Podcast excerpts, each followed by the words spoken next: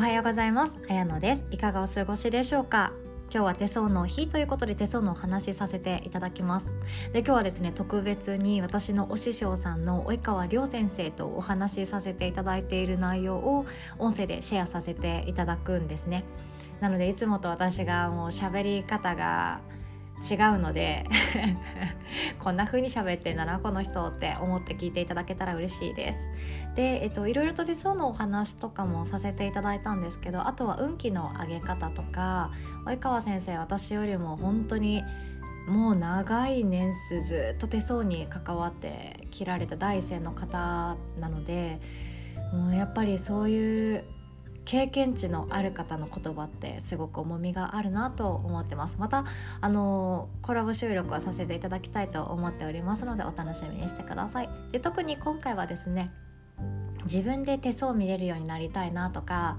手相を使って誰かの人生サポートしたり応援したり幸せにしたいなってうっすら思っている方とか単になんか手相って面白そうだなとかあの東京に住んでるから及川先生会ってみたいなっていう方そして無料セミナーで自分の手相を鑑定してほしいっていう方に聞いていただけたらとても嬉しいです。ではもうリラックスしてお手柔らかに聞いていただけたらありがたいです。ではどうぞ。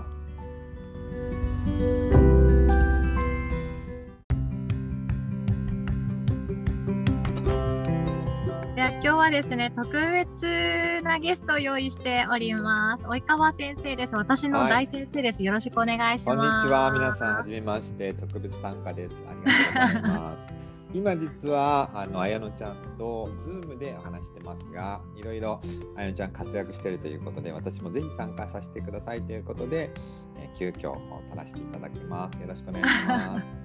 よろしくお願いします。でもう本当に及川先生こんな気さくな方なんですけど、はい、めっちゃすごい方で。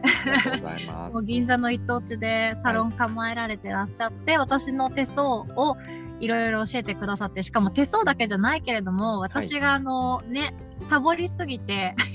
そうですね。サボりすぎて もっといろんなことを教わっているはずなんですけど、手相しかまだ見れていないっていう私なんですね。で今日はちょっとあの、これから手相学びたいかなって思ってらっしゃる方も、私のリスナーさんにとても多いので、はい、私がいろいろと質問したいなと思ってます。はい、よろしくお願いします。はい、まずなんですけども、実際にあの及川先生のところで、全部オンラインで手相見れるようにレクチャーしてくださるじゃないですか。あれで、だい。たいどのくらいからお金をもらえる活躍ができるでしょうかね。っていうとどんなかどういう意味で期間ですね。あ習う習う期間？はい習う期間。あの本人がどのぐらい学ぶかによって全然違うんですけども多分真剣に3か月やれば、うん、えー、巷のプロ以上にはなれるかなと思いますね。巷のプロといっても本当に手相が上手な人って実は少ないんですよね。何が違うかっていうと例えば手相芸人の島田さんなんかいますけどあの人で、えー、初級レベルぐらいなんですけど実際に綾菜ちゃんが使ってるのもそうなんです留年法っていうのがあるんですね手相の留年法。実際に何が起こるかっていうのは手相で実は分かるんですけれどもそれをしっかり使えてる人って、えー、手相同じ手相のプロでもほとんどいないんですね。でそれをちゃんと何歳に例えば何歳に出会って何歳に結婚して何歳に妊娠して何歳にこういうことがあるっていうのが全部細かく出せるのが手相の留年法っていうんですがそれを使いこなせるようにしてマニュアル化したのが私の特殊なあのマニュアルというかそういうものなんですけども だからあやのちゃんにそれを教えてますので多分皆さんあやのちゃんの鑑定を受けた方はすごいですねこんな当たるんですねって言ってくださると思うんですけども実はそれって、ね、そんな難しくないですそんな難しくないんだけれども、えー、本当のその留年法って知ってる人自体が少ないのでそれを短期間で教えるものを作ったのでだからどんな人でも早く覚えられますよってことですね。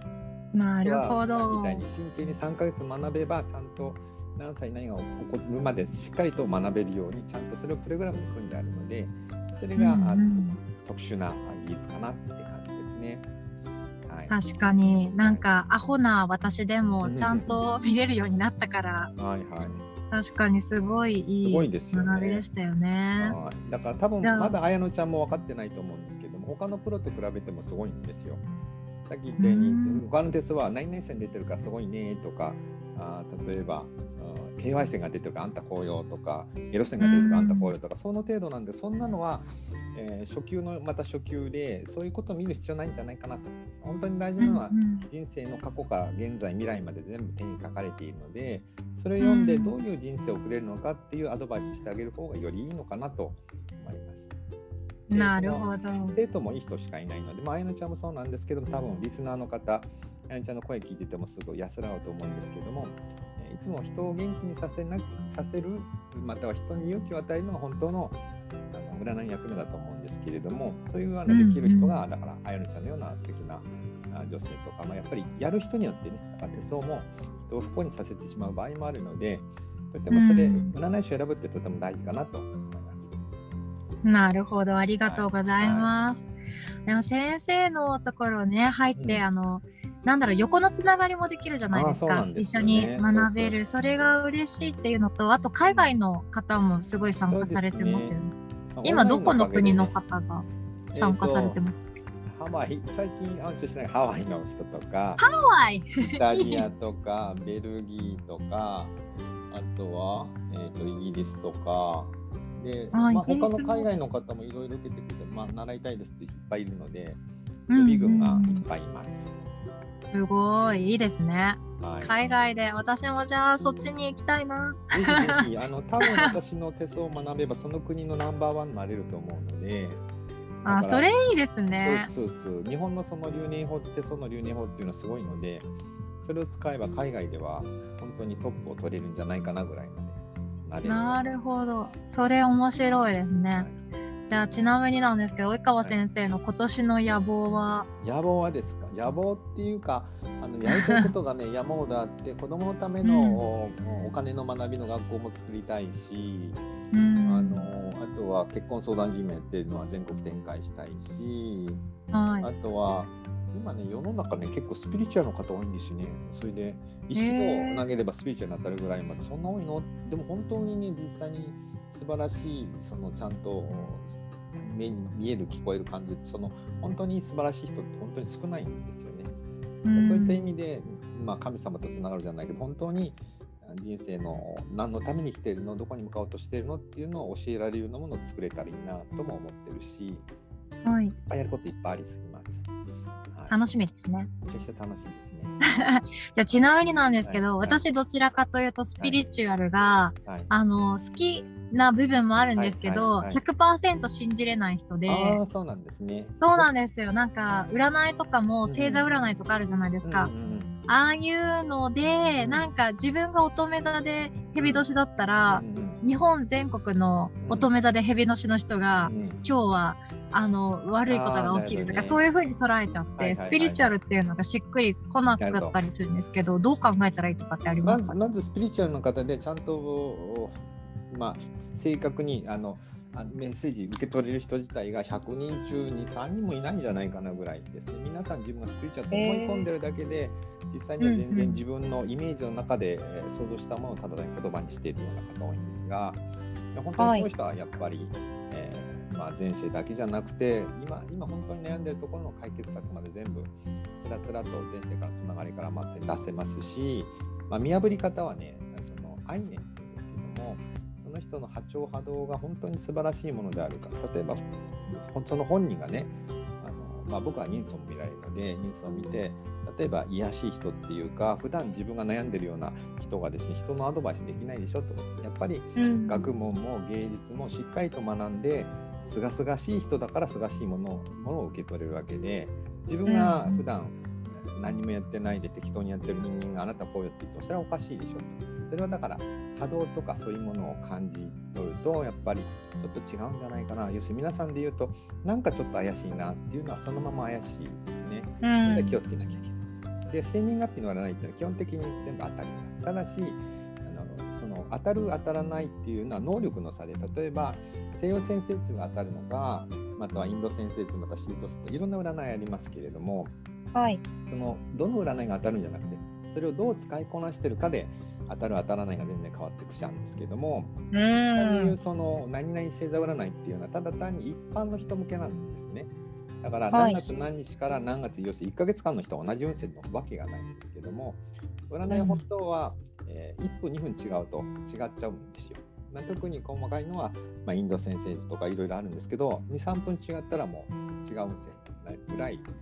ますですが何億通りの音声が出るのが本来なんですねだから同じ、うんうん、例えば皆さんで言うとヤギ座の中でも月の位置がどこなのかまたは金星の位置がどこなのかで全部愛情運とか一つ一つが変わってくるんですよ。全体的な流れ、はい、太陽がどこにあるかで、まあ、太陽星座で占うんですがそれ以外にも、えー、細かな占いっていうのは、えー、いろんな方面から角度から見るのでいろんなこと同じ答えはまず唯一一つもないですよってことです。それが本当の答えです。うん、それをどう読みこなすかってとても大事ですよね。ありがとうございます。なんか面白くなってきますね。だからむちゃくちゃ当たる人はむちゃくちゃ当たります。だから、えー、例えば何歳に妊娠してなどういう子供を産んで子供の顔はこんな感じで子供はどういう仕事に将来ついてどういう夫と暮らすかまたは、